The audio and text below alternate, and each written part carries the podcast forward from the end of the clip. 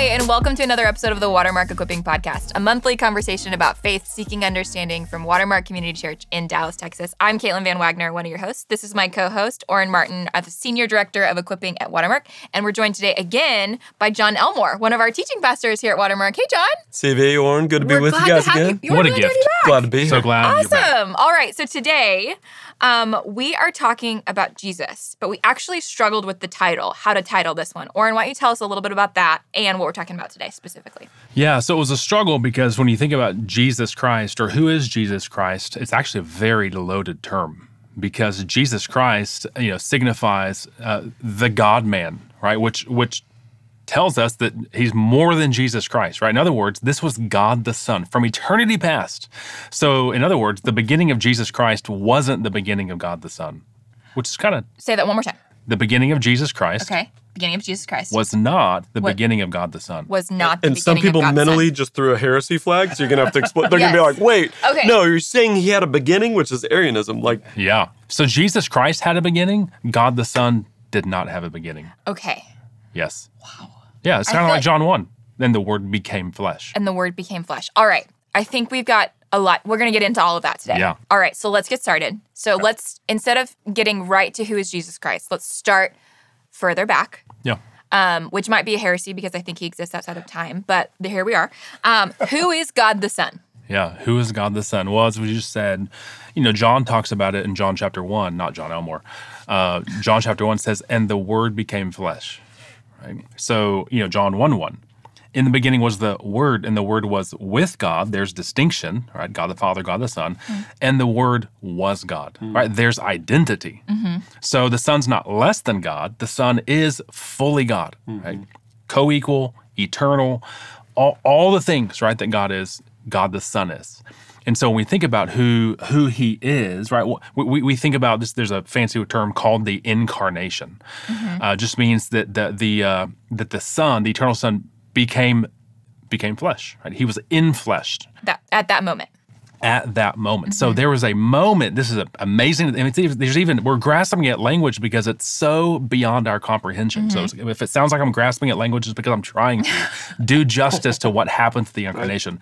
That there was a time when God the Son, the eternal Son, assumed or took to himself our humanity. In other words, he took to himself a, a human nature that is a body and a soul, and forever will be united with with that with that body and soul. So he is he's a human forever Okay. From that point on. from that point on. But eternally, he is God the Son. yes. Okay. Yes. All right. And he always was. He is, and he always will be. God the Son. He always will be. Yes. Um, all right. So I think we're going to get to the incarnation in a bit, that specific moment. Yep. So, but before we get there, where did God the Son come from then? Yeah, where did God the Son come from is a funny, funny thing because he came from the Father. Mm-hmm. but but not in time, right? He is eternally from the Father. Okay. So so we can't think so so even you know, Scripture is uh, God speaks to us in in ways that we understand as humans, right? So we understand, for example, that me as a father. Uh, I, I precede in time my son, right? I was born before him in 1975. My son was born in 2008. That's that's not like God the Father and God the Son, right? Though the Son is from the Father, he's eternally so. So there's a word for that, and if you want to get really nerdy, it's called the uh, the eternal begottenness of the Son. That's who his, his personal property is. He's eternally begotten. That, Okay. that he's fr- it just simply means he's from the Father. and there was never a time that he did not exist. Yeah, and this isn't just like you know theological abstraction for the sake of just nerding out. It's it's really John three sixteen, right? That God so loved the world that He gave, that He sent His only begotten Son, right? So there's actually the word His His begotten Son, so that right, whoever believes in Him may not perish but have eternal life, right? So they really just kind of turned that uh, his his, the, his only begotten Son. They turned that into describing who He is. Right? He's from the Father. So God the Son came from God the Father Yep, eternally. eternally. He never did not exist with God. Is that right? that is right. That's wild. Wild. Yeah. I get it, but I also don't. Yeah. But I also get it. And that's again, we've we've done a couple of these episodes now, like on the Trinity, It's a common on the Holy theme. Spirit. It's a common theme Caitlin because we're of gets talking about God. Yes. Yes. Who is infinite. Yes. And we're finite. Yeah, and you know we think about you know Exodus 15 after God delivered His people from the hand of the Egyptians, and they, they start singing that song. Right of, of he triumphed over the horse and the chariots and the riders and he cast them into the sea and delivered his people from the hand of the Egyptians. And then they turned that question based on who uh, what God had done for them in the Exodus. They they turned the question in verse 11 they say who is like the Lord? And their answer is he's not like other gods. He's majestic in holiness. He's awesome in glorious deeds. So even then, right, even singing the song, they're like, if this is the things that he can do, who must he be? Mm-hmm. And what do they do? They worship him. Mm-hmm. Yeah. Okay. So God the Son is from God the Father Yes. eternally. All right. So let's go to the moment of the incarnation. Yes. What happened at the moment of the incarnation, aka Christmas? We love Christmas. Yeah. When Christ was born in this world. What happened at the incarnation? Yes. Wow. There have been volumes and volumes and volumes of Seems books. like a simple question. it seems like a simple question, and in one sense, it is. We can say simply that that the Word became flesh. But when you start unpacking what that means, you think, who, who is this Word? Well, John goes on to, to clarify that this Word is God the Son. Mm-hmm. And you know, from all the, the, you know, I came to do this. I came to do that. The Father sent me to do this. Mm-hmm. That that that means that there was a time prior to His coming to be a man, which which there's people call pre-existence, right? The pre-existence of the Son. So the Son, the eternal Son, the eternal Word, pre-existed the time when He took on flesh and became Jesus Christ. Yet, in that moment, he did not cease to be the Son. So, one, one of the early church fathers, I think it was Gregory Nazianzus, says uh, that he became what he was not while remaining what he had always been. Mm-hmm. In other words, the Son, the eternal Son, the eternal Word, became what he was not, namely, mm-hmm. a man, a human, right? Uh-huh. Taking upon a body and a soul. Yet at the same time, right, that he became what he was not, he remained what he had always been. He did not give up his deity. Mm-hmm. So that's that's a, a profound. I mean, think about baby Jesus, right? As as a dependent, frail, finite creature who's dependent on his mother for care, who needs sleep. At that same moment, he is the son who upholds the universe by the word of his power Who had always existed. who had always existed, right? So you could even say this that the one who came from his mother in time preceded his mother in time as the eternal son. Mm-hmm. The, the, he, that actually the one who made Mary chose, determined to be born of Mary. Mm-hmm. That's so neat.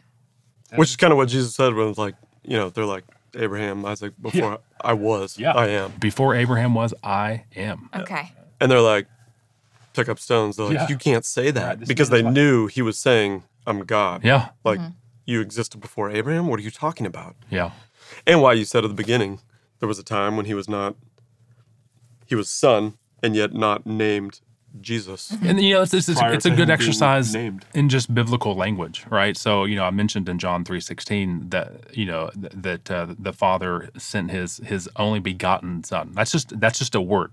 Uh, in Greek, that's translated Begotten. begotten, right? Okay. It's in many of our translations, and and it's it's again, God speaks to us in ways we understand. We, I understand what it means to beget my son, Jonathan, uh, and so because he's like me, right? He's younger than me. He's but when we talk about when we talk about God, we have to define it in terms of who God is, right? So as the as the begotten Son from the Father, we understand that's an eternal relationship. So for the Son to be like the Father isn't oh he's just he's just like fifty percent God. No, he's e- eternally right. He's eternal. He he's fully God. He's is a distinct person. Yet he's equal with the Father. Mm-hmm. Right. So there, there's there's ways that there's that, that that's like us. There's ways that that's not like us. Mm-hmm. But God spoke to us in ways that we can understand what that relationship is. Okay.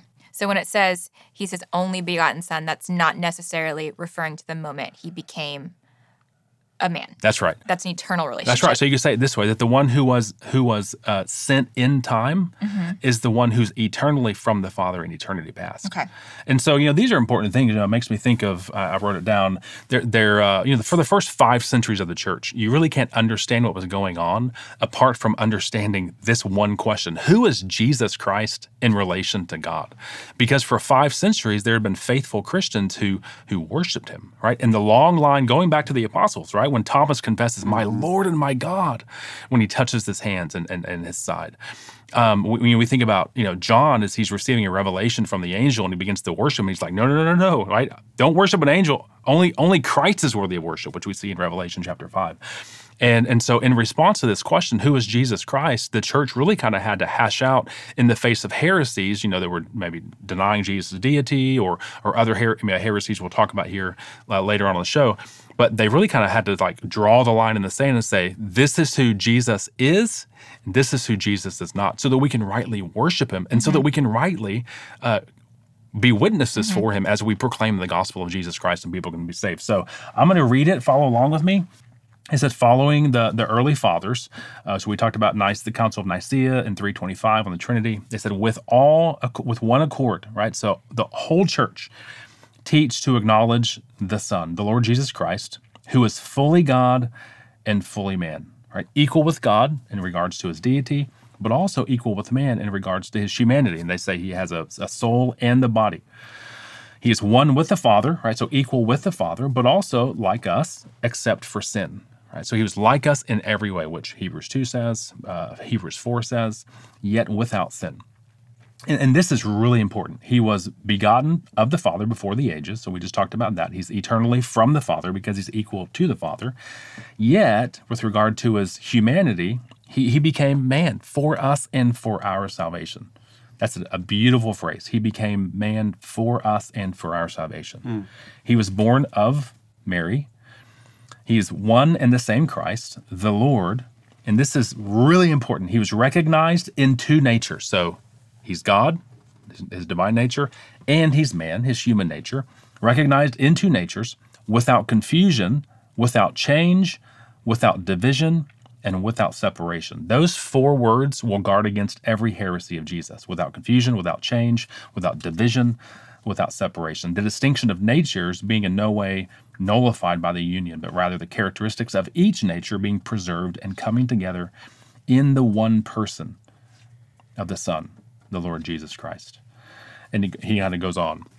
This is an amazing statement because this one church historian said everything else regarding who Jesus is and confessing rightly who Jesus is, every other uh, Christological controversy, heresy, is everything else is just a footnote to this creed in Okay. 451, which is an And amazing which creed is that called? What's it called? Uh, the creed the, of Chalcedon. okay. And we'll put it in the show notes, the full thing in the show notes. Yep.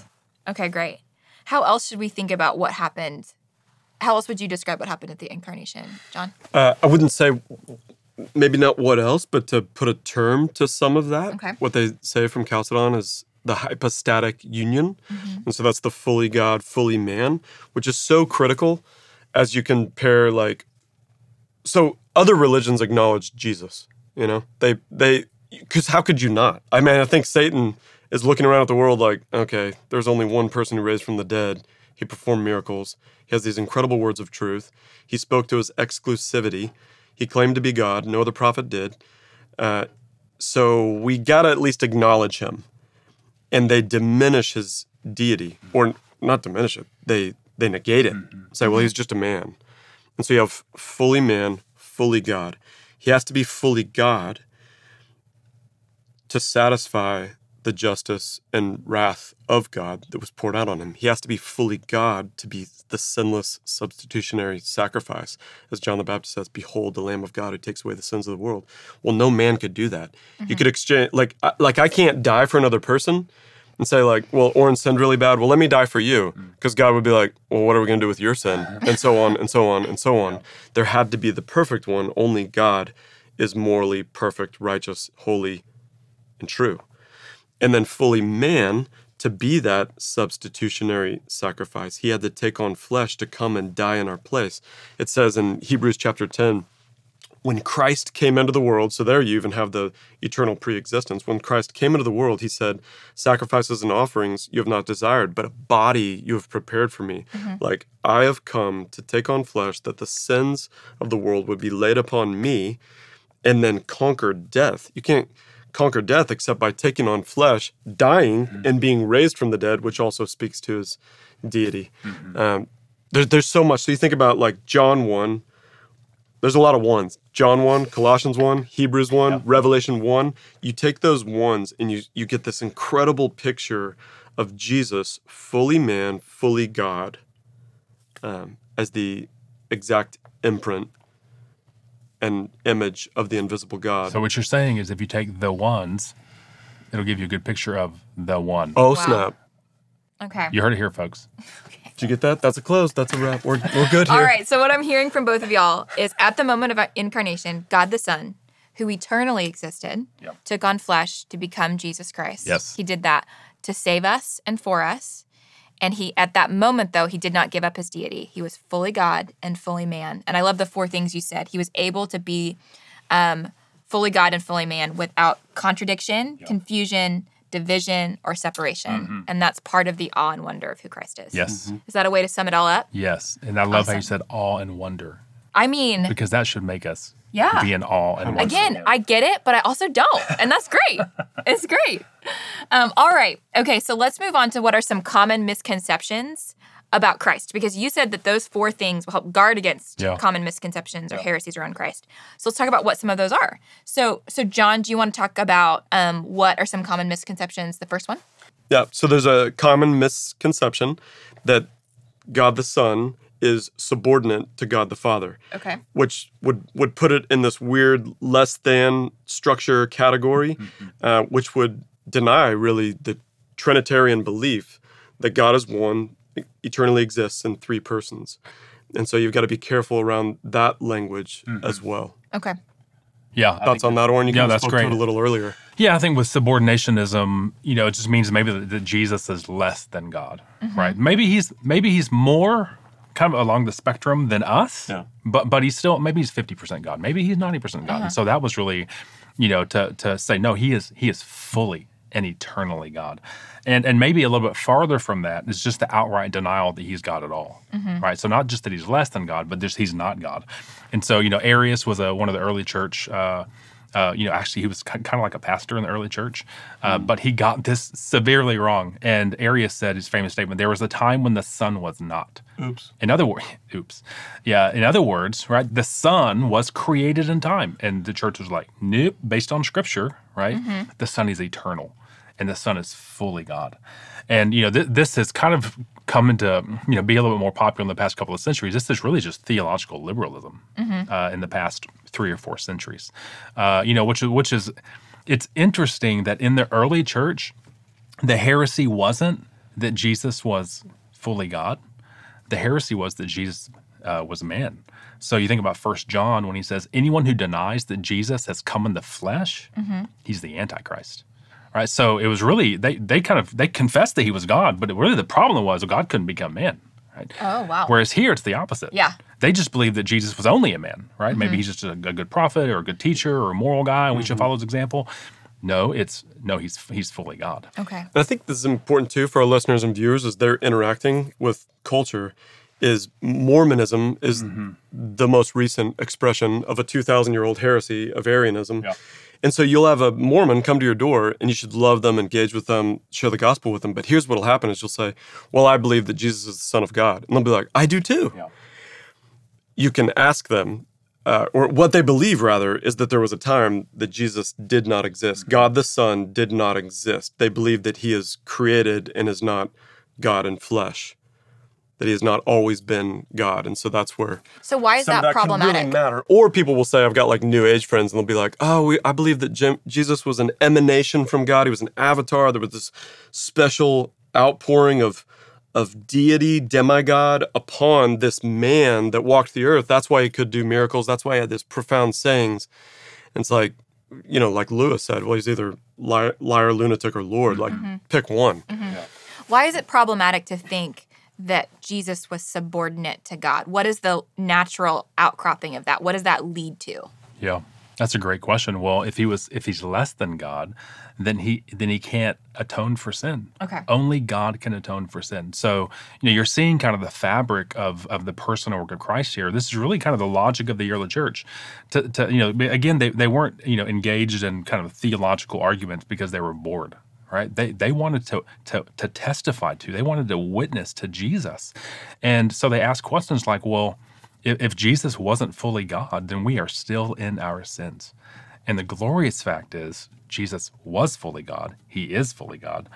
And therefore, that's what qualifies him to atone for our sin. Mm-hmm. Because only, only an infinite God could atone for the problem of the infinite sin, right? That we've sinned against an infinite God. And he came, the infinite one came to pay that penalty for us. Okay. And you start to like pull that thread at mm-hmm. all, and all of Scripture is just going to unravel. Like you can't you can't diminish the godhood of the Son mm-hmm. and still hold to His creative work, His salvific work, His second coming. Mm-hmm. It's just like it it'll completely unravel. Okay.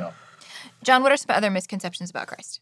Good question. So I think um, there's one that I think is super common, even within the church. It's, it's a heresy that exists, and, and it's called modalism. So think about the different modes that something can operate in. Like, uh, well, it doesn't matter alike.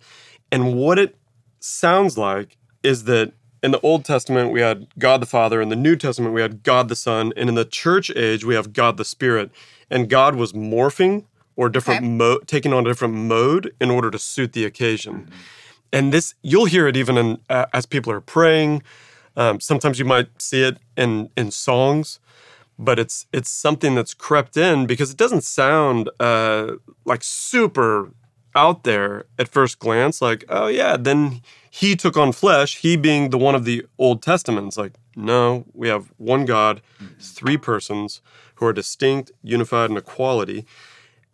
And that's a it's something that I think if if you begin to listen in conversations, people can more. people can uh, miss on that. Okay. And it's not any kind of like aha gotcha thing. It's just an opportunity Mm-hmm. to to further clarify as we care for each other and pastor each other. Yeah, and I think yeah, is we you know we want to know God rightly, right? We we want to give Him honor uh, because honor to Him is due, and to do that, we we want to to confess and, and recognize and pray to Him according to who He is, right? It would be unloving for me to uh, you know treat my wife as though I didn't know her, right? To say, you know, I think I said this in another episode. If I told you Cindy's, you know, six foot two, she's really athletic, she's vibrant, outgoing, extrovert, she's life of the party, that would be a straight lie. If I were to love her that way, she would not. She would not feel loved. Should be like you don't even know me. Right, because she's five foot four. She has, uh, she, she uh, she's an introvert, right? She she hates attention, right?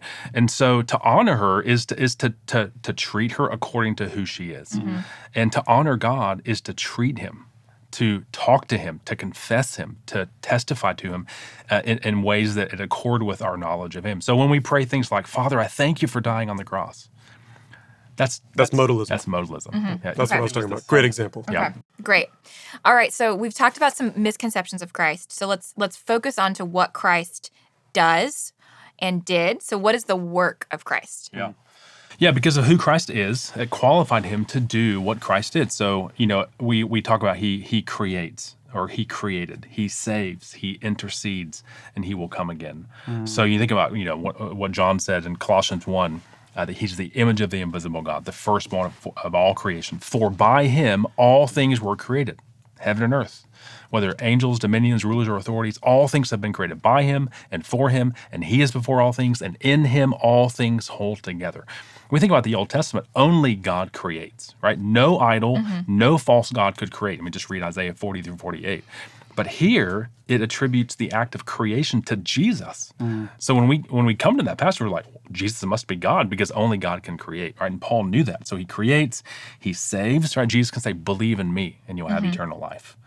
Um, you know, he he intercedes, right? Scripture tells us that what is he doing now? He's interceding for us. Isn't that such a comfort? Can I read that? Yes. So here's Hebrews, and, and maybe I'll reference another thing too. This is Hebrews chapter 7. It says, The former priests were many in number because they were prevented by death. So there's the importance again of the fully human, fully mm-hmm. God, prevented by death from continuing in office. But he, Jesus, holds his priesthood permanently because he continues forever. Consequently, he is able to save to the uttermost those who draw near to God through him, since he always lives to make intercession for them. So you're saying that's happening right now. Yeah, it's just so amazing. like we have in record yes. in John, you know, as he prays for those who will believe. And it's amazing because you have the exact words uh-huh. there that he is praying for those who would believe. And yet here we have the theological truth that he always lives to intercede Yeah. for those who are his, What which is- is amazing. What does that mean to intercede? So this is incredible. As he ascended to the Father, seats at the right hand of the Father, that there is one mediator between God and man, Jesus Christ. So his intercession, he's advocating, representing, caring for, speaking on our behalf as our great high priest, as the priest did in the past. So now our great high priest is doing for us now, which is from the great high priest, priestly prayer. We have a little bit of language about as he's praying for those who would believe in him.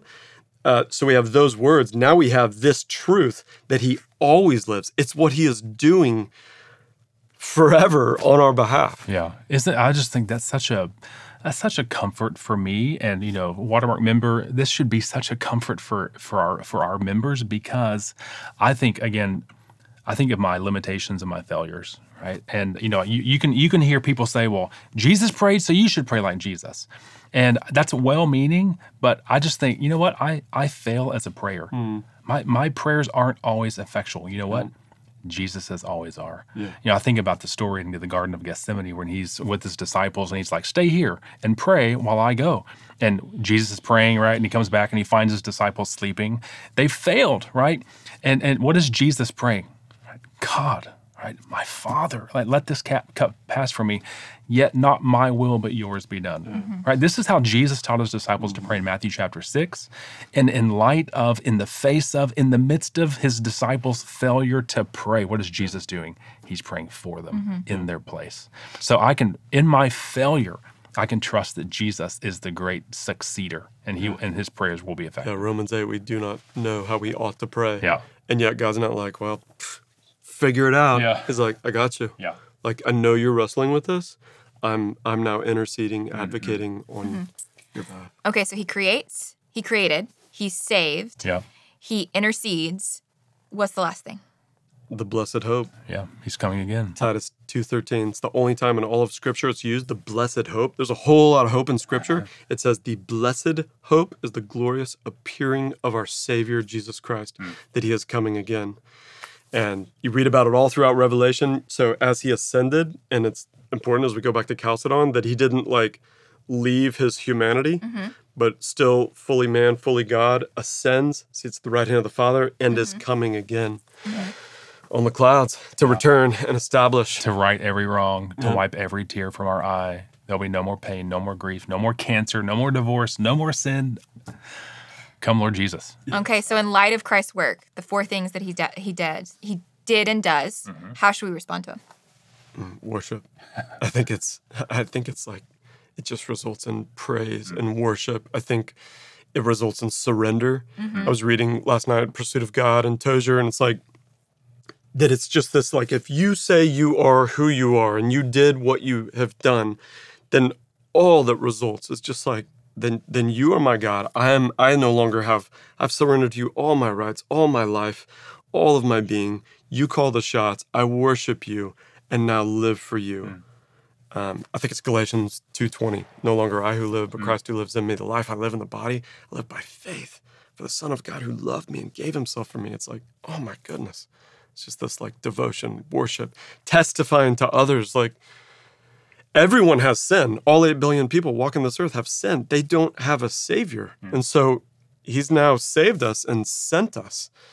It's it's, it's so impactful Okay. upon our life. Yeah. Worship and witness. Right? We wish we witness to our neighbors, we witness to the nations, because he's hmm. the only one in whom salvation and hope is found. So he created, he saves, he intercedes, he's coming again, and hmm. that should lead to worship and witness. Yes. Okay, awesome. All right, I've got some quick hits, Let's do some it. quick questions. All right, um, I love these, by the way. yeah, They've, we've done them the last couple of episodes. So I should do a whole episode on just Just quick hits? just rapid fire. just qu- the questions nobody wants to ask, I'm willing to ask them. do it. Is Christ his last name? So uh, that's so funny, and I think people think that like That's why I'm asking the question. Jesus is the Greek for Jesus. Christos means the anointed one of the Messiah. He is the, the one who fulfilled all of the prophecies. So it's an appellation or a title pointing back to all the fulfillment. He is the anointed one, the one who was to come. So, no, not a last name, mm-hmm. but a fulfillment of. Mm-hmm. Jesus, Jesus, Yeshua, he saves, and he is the one who was foretold, who has now come. Okay. That wasn't very quick, was it? It was quick. But it hit. It, it did. Okay. Well, all right. Moving on. Um, all right. Where is Jesus right now at this very moment? Yeah, uh, trick question. Because Oh. Scripture tells us Okay. that on one hand, pun intended, he's at God's right hand. So many puns this episode. So many puns, right? Okay. But we also know that God is spiritual, right? So he doesn't physically have a hand. So it's metaphorical language. What is that? His right hand. That's that means strength, power, Okay. right? A favored position. Uh, but he's what is he doing? He's reigning and he's ruling. Yet on the other hand, Matthew 28 tells us. Go, go and make disciples, right? By baptizing them in the name of the Father, the Son, and the Holy Spirit, by te- and teaching them all that I command you, knowing with the promise that I will be with you to the end of the age. Mm-hmm. So, on one hand, he's with us by his spirit. On the other hand, he's he's in a resurrected, glorified body sitting at the Father's right hand. I would say that's not a place you can put into your Google Maps. That's that's just to emphasize his lordship. Okay. Right? He is reigning and ruling, having completed his work as our great prophet, priest, and king as we wait for his return. So he is physically he physically exists somewhere. Yes. He also exists with us through his spirit. Because being Yes. fully God, omnipresent. Yeah, isn't that crazy to think about that he is at the Father's right hand? He's in a forever united to a resurrected, glorified body. Read, read the resur- post resurrection accounts where he's like walking through walls or doors, but he's also mm-hmm. eating fish. Mm-hmm. What's going on there? I don't know. Mm-hmm. So when he returns, will we be able to physically touch him? Yes. Yeah. And every eye will see him, wow. the one whom they pierced, mm-hmm. mm. and will worship him. Right. And like that's a longing of my I like long to mm. just like receive a hug Yeah. Mm-hmm. from the resurrected Yeah. Jesus. Okay, finally, the people wanted to know: Is Christmas his real birthday? Is Christmas his real birthday? Probably not. What? But that doesn't mean we can't party like it is. Okay. Right? So that's the day that that we we remember in a specific way that the word became flesh, right? And so we get we give gifts to remind each other of the greatest gift that was given to us, mm-hmm. God the Son, mm-hmm. for mm-hmm. us and for our salvation. Okay. All right. We've covered a lot. My head hurts a little, but I also like have more awe and wonder for the person of Christ. It's so fun when you I think the more you look, the more there is to learn. Yeah. So thank y'all so much for explaining it to me. Thank you, Stevie. Awesome. All right, and thank y'all for joining us for this episode of the Watermark Equipping Podcast. We'll see you next time. Have a great week of worship.